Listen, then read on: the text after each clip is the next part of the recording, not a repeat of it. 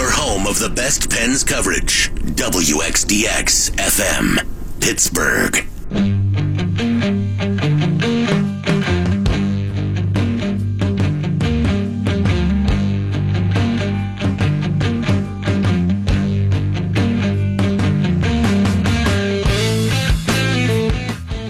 The Washington Capitals are defending Stanley Cup champions, and if last night is any indication, they are still very much a juggernaut.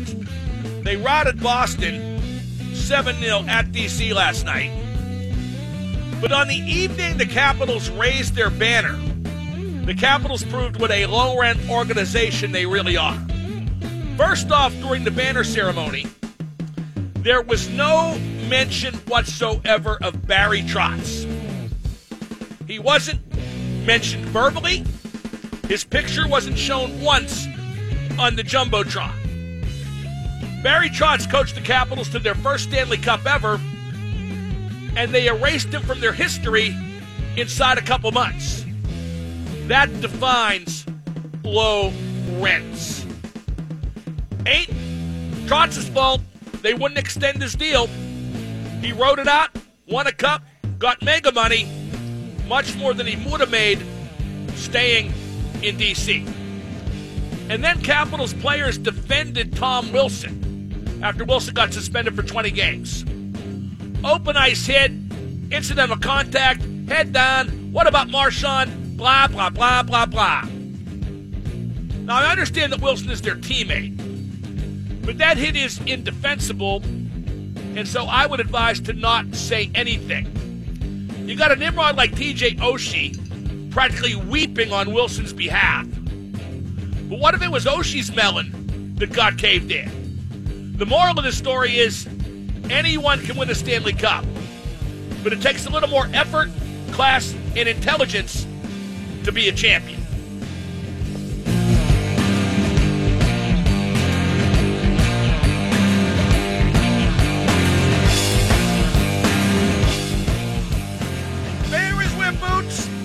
Brought to you by 84 Lumber, helping to build the right way since 1956.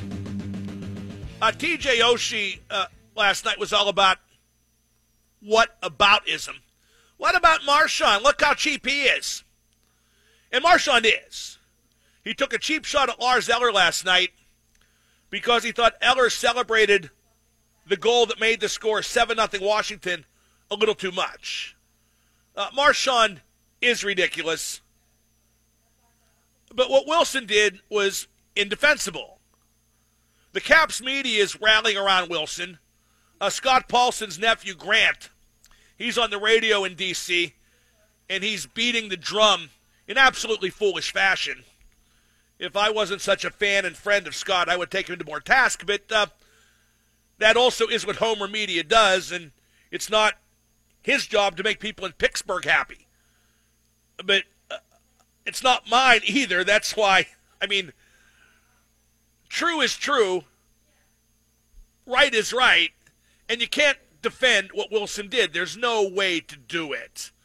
Uh, you may recall, I didn't defend or endorse Matt Cooke, and eventually I joined even Penguins management saying, enough is enough.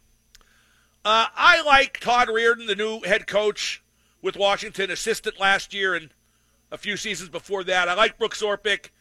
I have a lot of respect for Alex Ovechkin, but omitting Barry Trotz, not even mentioning his name or showing him on the Jumbotron, that sucks.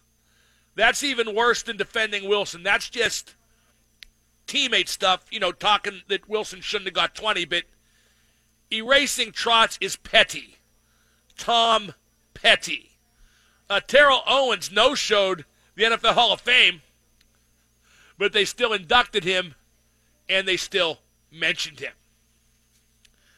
Your thoughts 412 333 9939 is the number to call. We normally don't take calls the first hour, but we've not gotten many today, and I think it's because I'm not following the current 101 formula for Pittsburgh Sports Talk Radio. So let me join the pack and increase the volume of the echo chamber by saying, What's Lev going to do? What about Lev? They going to get Lev back? How they going to do once Lev gets back? What they going to do about Lev? When's Lev coming back? It is such absolute nonsense to even talk about that guy anymore, but it's all I hear. Before, frankly, I turn over to Sirius. I know it's what people want to rehash over and over and over again. I'm not going to do it. I've done it too much. I'll do it again, but not as much as everybody else. It just makes me absolutely ill. And he won't be enough. They won't win 9 out of 10 when he comes back. Like Gerry Dulac said, he's not going to be in the shape to rally them or to even play that much initially, which is why I wouldn't bring him back at all. If they're 2 3 and 1, 1 4 and 1, and you don't know what kind of shape he's going to be in, you might not get even what they got out of Bell last year, which wasn't up to his usual standard. I'd trade the guy for just about anything that I could get.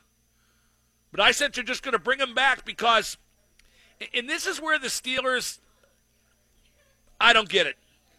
I think they feel like there's some kind of connection between the organization and Bell. Not moving forward, but hey, he's on our team. This was our year. Yo, Art Jr., Coach Tomlin, Kevin Colbert, everybody involved. You need to look around.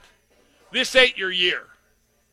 If it turns out to be your year, that would be just an unbelievable turnaround. Uh, not in terms of record, because, you know, four games is only four games, but this team looks rotten, looks confused, looks disorganized. Even the good players ain't playing well. So I just don't see an upside of bringing back Le'Veon Bell. But it just feels like they're gonna.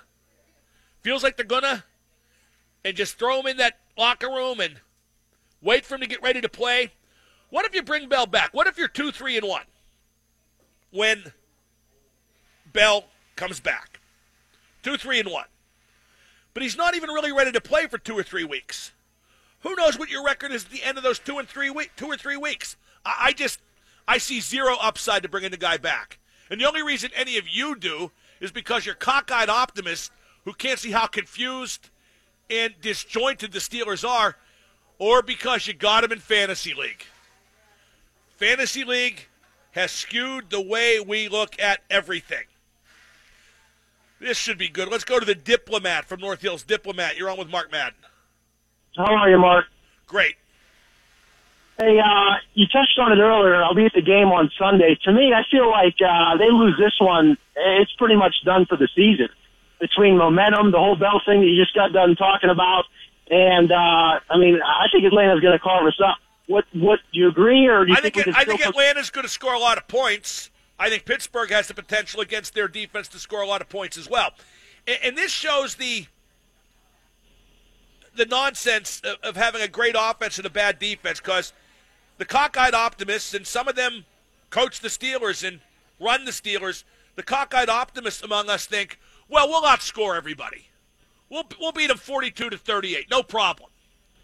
You, you can't do that every game, and you can't even do it often enough. And you won't do it often enough in the playoffs if you're fortunate enough to get there. They needed, like I said earlier, I don't know what their plan is now. And it's too late to do what, admittedly, I probably didn't think was as important then as I do now, but they needed to do whatever was necessary. Trade up. You know, trade Bell and then use that money to get a guy. They needed to do better replacing Ryan Shazier because that Yeah. 3 4 base revolves around linebackers, and their linebackers suck. Dupree sucks. Uh, John Mark, Bostic is playing. off the- the no, loss not done. I'm not done talking. Jon Bostic's playing okay, but he's still Jon Bostic. Vince Williams is a good sidekick to Ryan Shazier. Other than that, he's average. And TJ Watt had one great game and has since been invisible. Okay, now your turn. I was just going to say, coming off, you know, losing to Baltimore at home like that, thinking uh, divisional, divisionally, uh, as far as the season goes, it, it makes you wonder if they're even going to be able to win the division, even if they weren't w- to win this Sunday against Atlanta at home. I don't think they're going to win the division. There's no logic that points to them winning the division now. I mean, So let me ask you, for a wild what, what, what do you want them to do with Bell? Do you want them to bring him back? No, no, no. I mean, all throughout the years since I was little, they've never been to a player, and the way he's made them look foolish now. They Oh no no no! They they bend to players like that all the time now. This is just the most graphic and tangible example of doing so. But I'm going to be, you know, I'm going to speak in the real. It's not about whether I think Lev Bell's a dink. I do.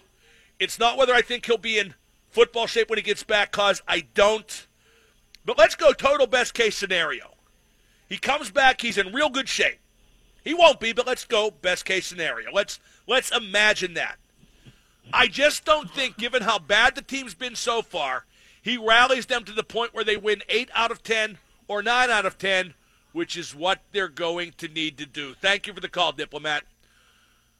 412-333-9939 at the bottom of the hour. We talk hockey with Josh Yohe of theathletic.com. I'm at Buford's, Fifth Avenue, right across the street from PPG Paint Arena. We got 16 ounce Bud Light aluminum pints for four bucks. Pints, that's very English.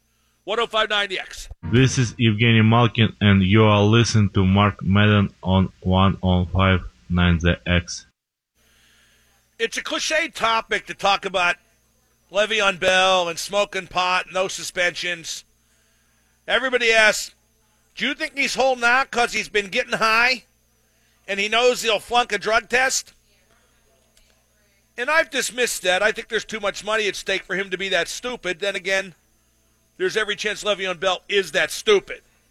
I just hope he's being guided by people smarter than he is. Then again, that agent Bakari, I have to kind of wonder. But something Gerry Dulac said got me rethinking that situation because the Steelers are going to have Bell take a physical before he signs his franchise tender, if indeed he comes back as he told ESPN is planning to. Bell is not a union member currently because he hasn't signed that tender. He's not under contract, so he's not part of collective bargaining. What if the Steelers asked him to pass a drug test before they let him sign the tender? He could refuse, certainly, but with Bell not being signed, I think the Steelers would have the right to ask that. And if I'm the Steelers, I definitely would. Because there's no sense signing him. Then he gets suspended right away when inevitably, because he's on level two of the drug program, he gets tested not long after signing the tender. So if I were the Steelers, I would want Lev Bell to pass a drug test. Here's a tweet from Brother Hezekiah. If Atlanta goes out and scores 40 plus points and puts up over 500 yards and beats the Steelers to make them 1 3 and 1, does Keith Butler have a job on Monday? That's from Hezekiah. At Mark Madden X is where you can tweet me. And uh, that, of course, refers to defensive coordinator Keith Butler. The Steelers just don't fire coaches at all, head coaches. And I can't remember the last time they fired a coordinator or an assistant coach in the middle of the season. I just don't know what upside they would see to that or that there would be to that because you can't put in a whole new defensive system in midseason. So I think that uh, Butler and uh, Fichtner are on safe ground for the rest of the season, no matter how the season goes. I do think in the long run, though, that if anybody among the head coach and two coordinators is on thin ice, it's got to be Keith Butler. Because this is a friggin' nightmare. They kind of nudged LeBeau aside because they wanted to promote Butler, and he ain't got it done. He was a lot better with Ryan Shazier, but you'd expect he would be. He's a lot worse now with Jon Bostic. You'd also expect he would be. But when I see uh, guys like Heyward and Tuitt and Watt and Haden, not so much Haden, but the other three being mostly invisible, I wonder about scheme. I wonder about substitution, as Gerry Dulac said, that they don't want any of the defensive linemen to be in there more than three plays in a row, and that Heyward and Tuitt didn't play 20 snaps in the loss to Baltimore. That's absolute insanity. That's putting your preconceived system over what's actually happening out there on the field. Let's go to uh, Ashley Schaefer. I believe he's from Ashley Schaefer BMW. Super genius. It's a good buddy. Ash Schaefer. Ash Schaefer BMW. Woo! Ash Schaefer BMW. Woo! Ash Schaefer BMW. Woo! Good day, my friend. Schaefer's on the road today. I just uh, drove past the medical marijuana facility in Squirrel Hill, and sure enough, I see Le'Veon Bell walking out with a Twix in his hand. First off, I don't believe you. Second off, what's the significance of him having a Twix in his hand? He's stoned to the bone. Not bad, Ashley. Good stuff. All you bitches, take my shot. Woo! All right. Ashley and I got to get our timing back down. That's his first call in a while. Let's go to uh, Grant on Route 79. Grant, you're on with Double M. Hey, Mark. Hey, it's good to have some hockey talk back. Right on. Um, I, I do want to say this. I I don't know if, if there's a team that maybe has the depth of the Penguins as far as you know what you have up up top. You've got you said Gino, and then the fourth line last year, I believe, was if I'm not mistaken, I think it was Scott Wilson, Greg McKegg, and Tom Kühnhackl. Well, Scott Uh, Wilson was sent packing, but uh, but yeah, they've improved their fourth line and their third line. Uh, no doubt on that. Uh, I I don't know if there's a team out there that might have more depth than the Penguins. Maybe somebody does, but I don't think any team is close to being as good up top and as good with depth as Pittsburgh is right now.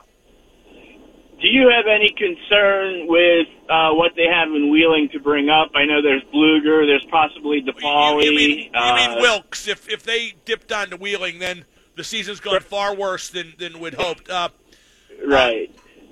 I mean, Teddy Blueger is a forward they could bring up in a pinch. I, I think Riikola is eventually going to go to Wilkes, probably sooner, not later.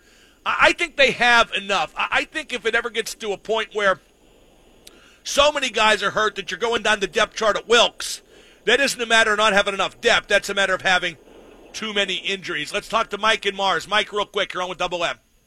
Hey, Mark, you know, I wanted to ask you with teams seemingly having the ability to manipulate this defense, do you think Atlanta's going to sit back in, that hardball, like uh, too deep zone, keep everything up front, give it, not give them the deep ball, not respect the running back? Well, I wouldn't respect the running back. I think he's a, a second stringer. Uh, it is a copycat league, but that Falcons defense isn't good, and that Ravens defense is good. And that's all the people need to know. Uh, it's not a matter of being a copycat. It's a matter of the Ravens having way more talent and, and having had the number one ranked defense in football up to this point in the season. Up next, he is live here at Buford's on Fifth Avenue. From theathletic.com, it's Josh Yohe. Hockey talk hot and heavy up next on 1059. This is Brian Dumoulin of the Pittsburgh Penguins. You're listening to Mark Madden and the best hockey talk on 1059 The X. Oh, if only the microphone had been on 90 seconds ago. Wow. I'm joined now here live at Buford's Fifth Avenue by Josh Yohe. He covers the Penguins and hockey for theathletic.com. Uh, Josh, I got a new way of looking at Sprong on the fourth line, and I want to see what you think. I think he's just there to have someplace to put him until either Hornqvist or Kessel gets hurt. I think they think that's his biggest value, is insurance if they need to flip somebody up a couple spots at right wing. Could be. I mean, I don't love him on the fourth line. I'm sure you probably don't either. but when you look at the depth chart, who are you going to replace him with? You know, you, going to move Hornqvist for him or Kessel? No, I mean you're not. Those guys are better players, and uh, the Penguins are not really in the business of developing players. They're they're trying to win, so I get it. And in that case, Sprong could be very useful because somebody will get hurt at some point. Yes. Uh, Hornqvist, especially, he, just the way he plays, he's not going to play 82 games. You know that going He's in. going to miss 10, 12 ish games, best case scenario. He usually does, and that's fine. And, and in which case, yeah, Sprong will get his look at that point. I think that's what we all want to see. We want to see Sprong get 10 games with Sid or Gino, just to see how he looks. And, and I think we will see it at some point.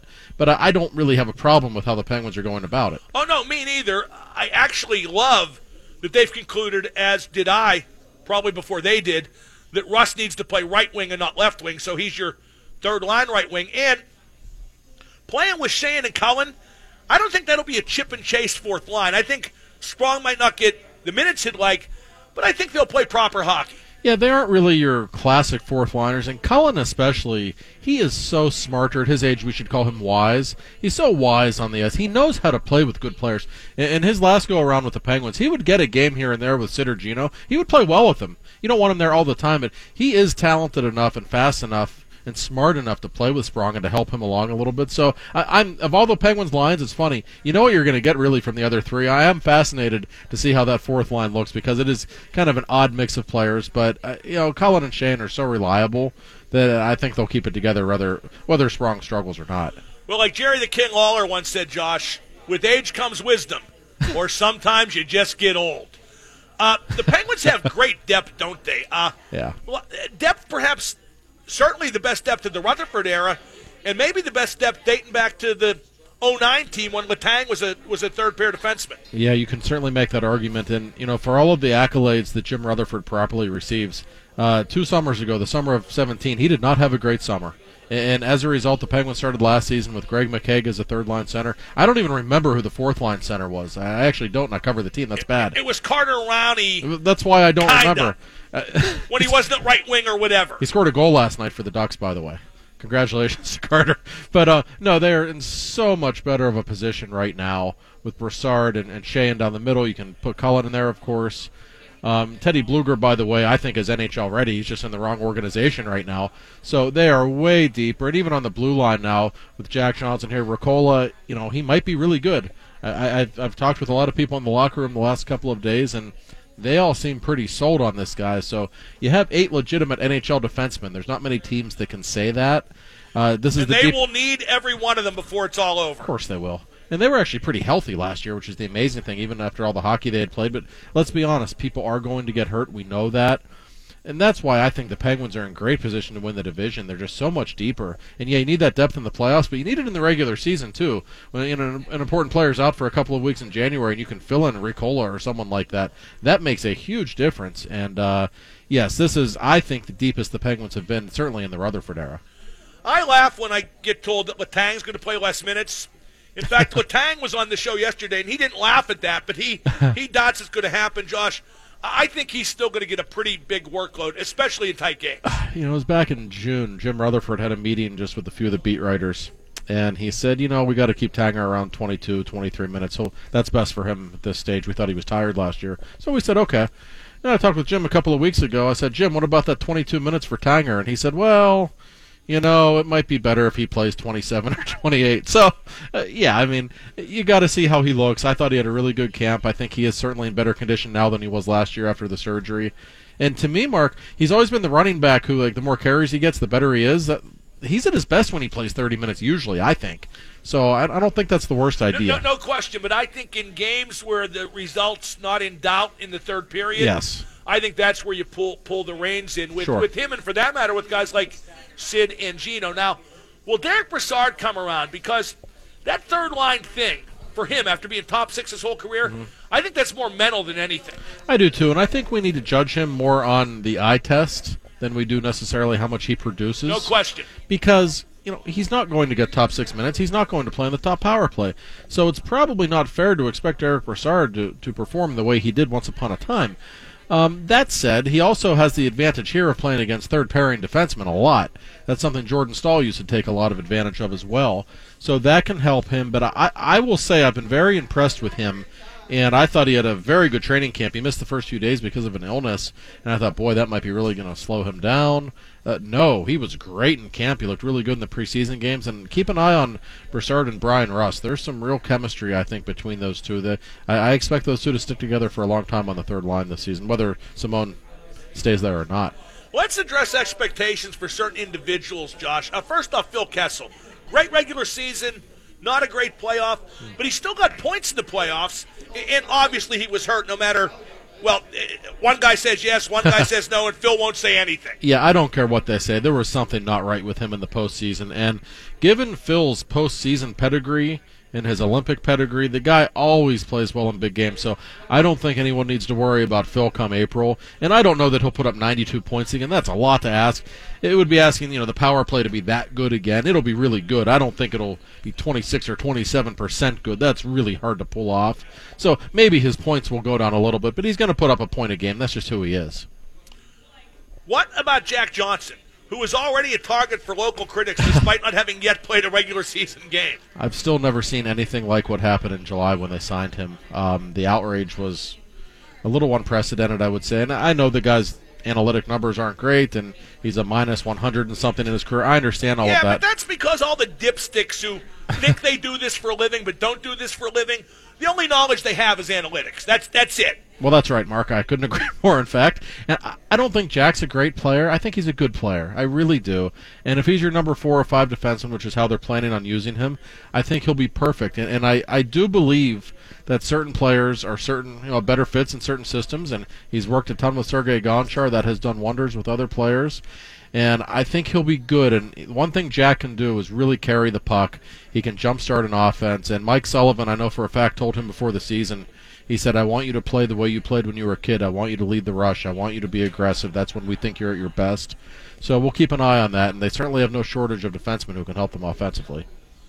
Uh, what about the fourth line centers? Centers. Sheahan, Cullen, and Grant. They could make a fourth line of all centers, and they almost do, and I bet at some point they will. Oh, I bet we'll see that at some point. Derek Grant won't be sitting in the press box all season. He actually had a decent camp. He scored 12 goals in Anaheim last year. Not a great player, but he's okay.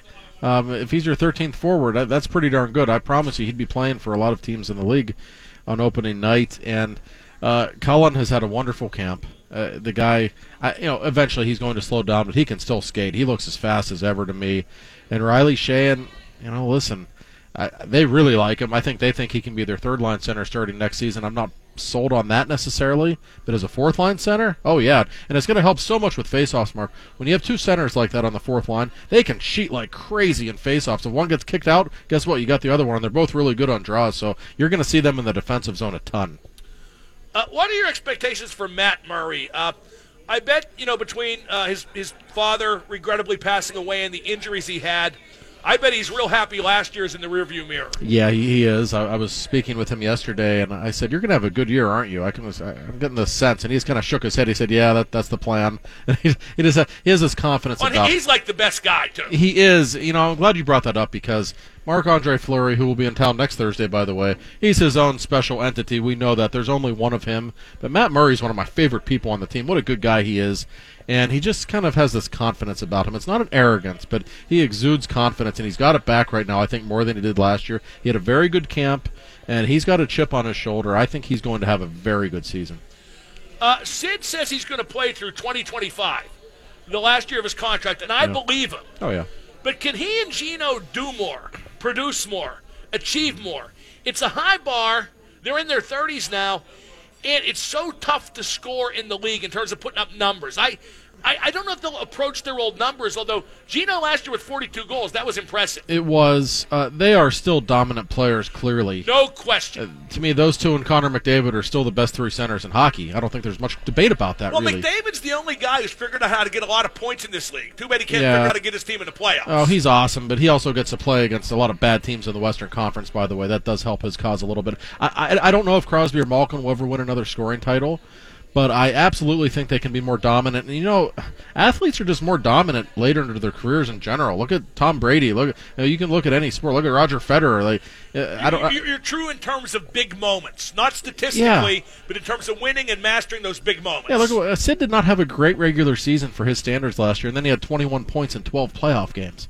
Um, that's what he cares about more, especially at this stage of his career. He knows when to find a different gear. That's right. I think they can still dominate for a couple of more years at this level, certainly. Now, eventually, the Penguins are going to have to complement them with younger players who can handle more of the load, and that's going to be an issue in a few years.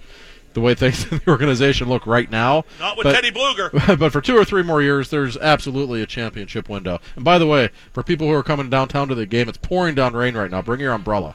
Just notice this. You know what I've come to realize, Bob? When Sid said he's going to play through 2025, his career will likely outlive me. well, you always you've been saying that forever that he'll, his career will outlive you, and we don't know yet. But I'm I'm pulling for you. I'll, I'll show you my X-rays when, or my medical report. You're drinking water. It's healthy. It's a I- start. I, feel terrific. uh, Gen- Guentzel's intriguing, Josh. Not great last year. Uh, okay, a bit of fatigue, I thought, a bit of sophomore jinx, but he was a killer in the playoffs. Yeah, he always is. I, you know, the one thing about Jake, he is a really tiny guy. I don't know if people realize how small he is. I mean, he, there's not much to him. I don't know what he weighs, but he's one of the smallest players on the team. And, and much like Sid, he scores a lot of dirty goals. He's not really a perimeter player. I don't know if he can play that way for all 82 games, which might be why he struggles, not struggles, but you don't notice him quite as much in the regular season in the playoffs. I think the mindset is, I don't give a hell. I'm going to get beaten up. I'm going to go score goals. Um, maybe he can't do that for 82 games. That said, he should score 25 to 30 goals, I think, playing with Sid. The chemistry those two have is pretty undeniable. And I think one year he'll like pop for 35. Oh, yeah. Not, not every year. He may. No, I, the thing with Sid and Jake is Sid plays like a coach.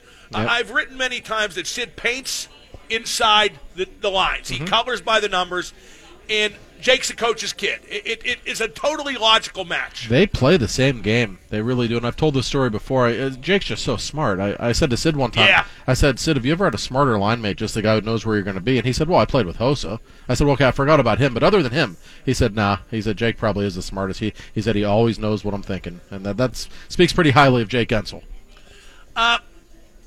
It's the Pens and Caps tonight. Are these the two best teams? I think they were last year. I really do think that second round series was a de facto Stanley Cup final.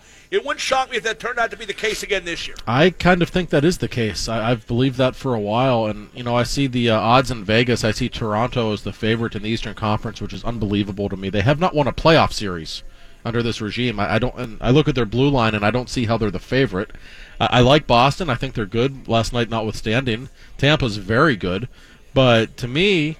It's going to be the Penguins and Capitals in the second round, like it always is, and I will pick the winner of that series to win it all. Probably, I, I, I believe that. Yeah, I, I think San Jose with the uh, gang of three on defense compares to Washington Pittsburgh. At least they have something nobody else has, and that can certainly be invaluable once the playoffs start. But in the East, whatever it is Tampa never had, I think they still haven't got. Yeah. I don't trust Toronto at all with that defense. And I think Boston, Boston might be in a playoff fight before it's all over. Last night, uh, Rask and Chara, I know it's only one game, but I've wondered when those two might hit a wall. Well, Chara's over 40 now. He, he can't keep doing this for much longer. And and they can't keep giving him all those minutes. no, they that's right. To. And my sleeper team in the East, I don't know how much of a sleeper they are. Keep an eye on Florida. That team's really good. Mine too. I really, really like that team. They're a playoff team for sure. Now you look at the Penguins division too. Uh, listen, it's Pittsburgh and Washington, just like it always is. I don't think Columbus is as good this year. Philadelphia is going to score a lot of goals, but the problems they had last year still exist. So I, it's it's very clear to me Pittsburgh and Washington are the best teams in the Metro and very possibly in the league still. What's your take on the Wilson suspension and the reaction? I thought his teammates, I know they're his teammates, but I thought they went a bit overboard defending him after the game last night. Boy, I thought they did too. Um, and you know, it's funny. People say, "Oh, Matt Cooke played in Pittsburgh." Let me tell you something. I still remember right after Matt Cooke delivered one of his crushing hits, Billy Guerin, who was on the team at that time, his teammate said, "I'm sick of this guy. I don't want to play with him anymore if he's going to play like this." Um, eventually, you have to call it like it is. And if teammates are going to continue to defend him, that's not going to encourage him to change at all. I, I, I had no problem with the punishment. I think it was accurate, but I'm not going to let uh, the Department of Player Safety off the hook. They've ignored the guy for far too long, and I don't know that they necessarily gave him 20 years to to put him in line and teach him a lesson. I think they gave him 20. Did I say 20 years? I meant 20 games. Should have been 20 Maybe years. the Freudian slip, but I think they gave him 20 games because he embarrassed them because you know they've taken so much heat because of this guy, and Well, then he and did it again. long ago, the Aston Reese hit was, was just literally like, what, 14 or 20 games ago? Yeah, I mean, and, and he should have been suspended two other times in the playoffs. What he did to Wennberg in the Columbus series, what he did to Dumoulin, I think it was Game Two in Washington. So uh, he's embarrassed them to the point that they finally said, "All right, enough of you, buddy. We're giving you 20 games." But then, but then the players, his teammates, embarrassed themselves Yep. by defending something that's indefensible. Then again, Josh, I've always thought, even though they won the cup last year, and I'm a big fan of Reirden, Orpik, and I respect Ovechkin, they're a low-class organization, as evidenced by omitting any mention of Barry Trotz from their banner-raising ceremony. yeah, I didn't like that at all. The Islanders didn't play last night. They should have flown the guy in. I, I think it would have been a really nice gesture. In fact, um, well, listen, the Capitals owner is a very interesting character. Who's He's a piece of crap. well. I'm not disagreeing with that at all, but uh, I heard Ovi's a Liverpool fan. Did I hear you say that? Ovi and Kuzi. Is that how do you feel about My that? My new buddies, Ovi and Kuzi. Is that are, do you have mixed feelings? Are you going to visit them in the locker room tonight? And, I'm curious to see what they think, think- about that travesty at Napoli yesterday. do you think they'll have their Liverpool scarves on? I don't think they will, no. That's Josh Yohe. Thanks, Tim, for stopping down here at Buford's. I'm going to talk to Bob McLaughlin next, 1059. This is Matt Murray of the Pittsburgh Penguins, and you're listening to Mark Madden and the best hockey talk on the home of the Pens, 105.9 The X. It's Double M Live at Buford's on Fifth Avenue. I'm joined now by Bob McLaughlin. Bob brought to you by 84 Lumber. Bob, the Caps raised the banner last night, but they totally omitted Barry Trotz from the ceremony. He wasn't mentioned over the PA. He wasn't shown on the Jumbotron. That is low rent and petty beyond description, isn't it? Yeah, I agree with you. Unbelievable.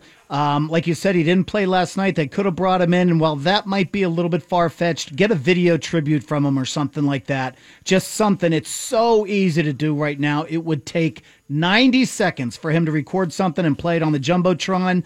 Ted Leonsis made all his money in tech and AOL and all that crap. Stupid that they didn't have him back in any form or fashion. And obviously that didn't happen by accident. And Bob, never mind. Oh no. N- never mind him sending a 90 minute speech, 90 second speech in. Just show him on the bench, on the Jumbotron, when you're showing highlights from last season. But they never even did that. Yeah, and even I agree with you, Mark. Show him on the bench, show a picture of him holding the cup, put his name up there somehow, give him the chance to get some applause. He had a huge part of them turning all of that around and getting the cup last year. Just, uh, you know, petty, as you say. Tom Petty. Now, uh, what about the Capitals players, in particular TJ Oshie, vehemently defending Tom Wilson and saying he shouldn't have got 20 games? Uh, instead of opening your mouth to be known to be a fool, just keep it shut and you know leave some doubt. And I, I think the Capitals would have been wise to follow that truism last night. Yeah, I get your point on that. I do realize though it must be tough when you've got a teammate like that. You know, for you know, keeping the room together and keeping the room tight. And, you know, that's, we've always talked about how. What, what, what? Now, Bob, I'm not expecting Oshie and the other Capitals to put Wilson on blast. Right, right. I, I expect them to say it's like a, a rough deal. Could have been a fewer games. You know, we're behind Tommy 100%. But instead, I hated the whataboutism. I hated Oshie talking about what Marchand did when he went after Eller last night, which was regrettable, but not in the same class. Right. Oh, yeah, exactly. And don't bring it up then. I mean, you're asked about one thing. Don't just all of a sudden transfer it to something else that has nothing to do with it. Um, you know, Eller dropped his gloves. That was, you know, parent- or quote unquote, a fight. That was nothing like what Tom Wilson did. So, and, and, has done many of times. Tom Wilson's paying for it right now. You're right. They could have given some like just blase statement. Well, he's got to play within the rules of the game. We we hope he gets back soon. Um, but I can understand them sticking up for their boy too. Yeah, I, I just think they went too far. And and, and like uh, Josh Yohe just said, when Matt Cooke was uh, doing his best impersonation of a war criminal playing for the Penguins, guys like Billy Guerin would speak out against it, as as well as would I on this program. Yeah, absolutely. I mean, I heard you talking with that uh, with uh, Josh about that, and I remember specifically. Um, you know, a couple of times you were incensed about how was he going to get the message? When was he going to get the message? It's embarrassing to the logo, and that was pretty much what people around the league were saying. At least now, Wilson. Well, we talked about this yesterday, but 20 games has to give that guy the message. And if it if it's not received this time, you know, I would be okay with a season. If he does it again, you would have to go with a season because now, if the NHL is embarrassed leading up to this, as you and Josh talked about, imagine if he does it again. Then they're just going to be, uh, I mean, they'll be pissed. It would have to be a season. Well, Yoey brought up a good point when he commented on the remarkable frequency with which Wilson has perpetrated such heinous acts recently. He got suspended for the Zach Aston Reese hit in the playoffs, but there were two other hits in the playoffs yeah. on Wennberg and Dumoulin he very easily could have and should have got suspended for. Uh, I heard Phil Bourque this morning on the DV Morning Show. He thinks Marchand was right to go after Eller. He thought that Eller overly celebrated the seventh goal in a 7 nothing win. Uh, I agree, Eller went a bit overboard. I don't know if he deserved what Marchand gave him. Yeah, Borky was uh, Borky was all for it. That was old time hockey last night. Um, I understand coming. You know what? I saw Rupp yesterday. Rupp was all for it also. So I guess guys of that generation, guys who played that rough and tough game and, you know, who wanted you to keep your mouth shut or pay the consequences, you know, that's the way they're going to stick to it. But the thing about the fight last night, Mark, was that you could tell Eller wanted no part of it, but he dropped the gloves, so it continued, and Marchand just tagged him twice with two on the nose and not Marchand's nose. So I don't know how that didn't get hit. Yeah, if Eller would have hit Marchand on the nose, he would have broken his hand. Right, and then the cut, the cut on the head when he got back up. Um, it just looked a lot worse than I think it actually was. It was just another run of the mill NHL fight, except it was a littler guy on somebody who had been squawking. Maybe Eller, lesson learned. That's Bob McLaughlin. He's brought you 84 Lumber. In just a moment, and you won't like hearing this, and you can get ready to call in and call me a racist or just bitch at me in general. But I'm going to tell you why hockey and the Penguins are so much better than football and the Steelers. 1059 EX.